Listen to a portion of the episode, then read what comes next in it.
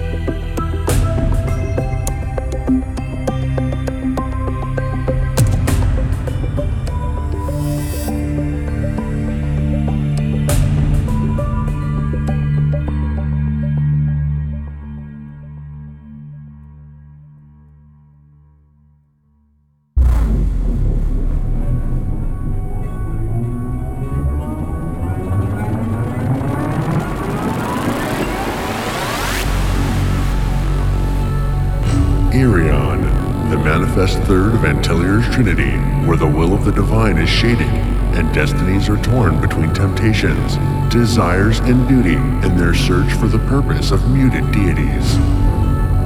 Irion, the endless reality where senses have bearing, fantasies don't rule, and the gods are muted.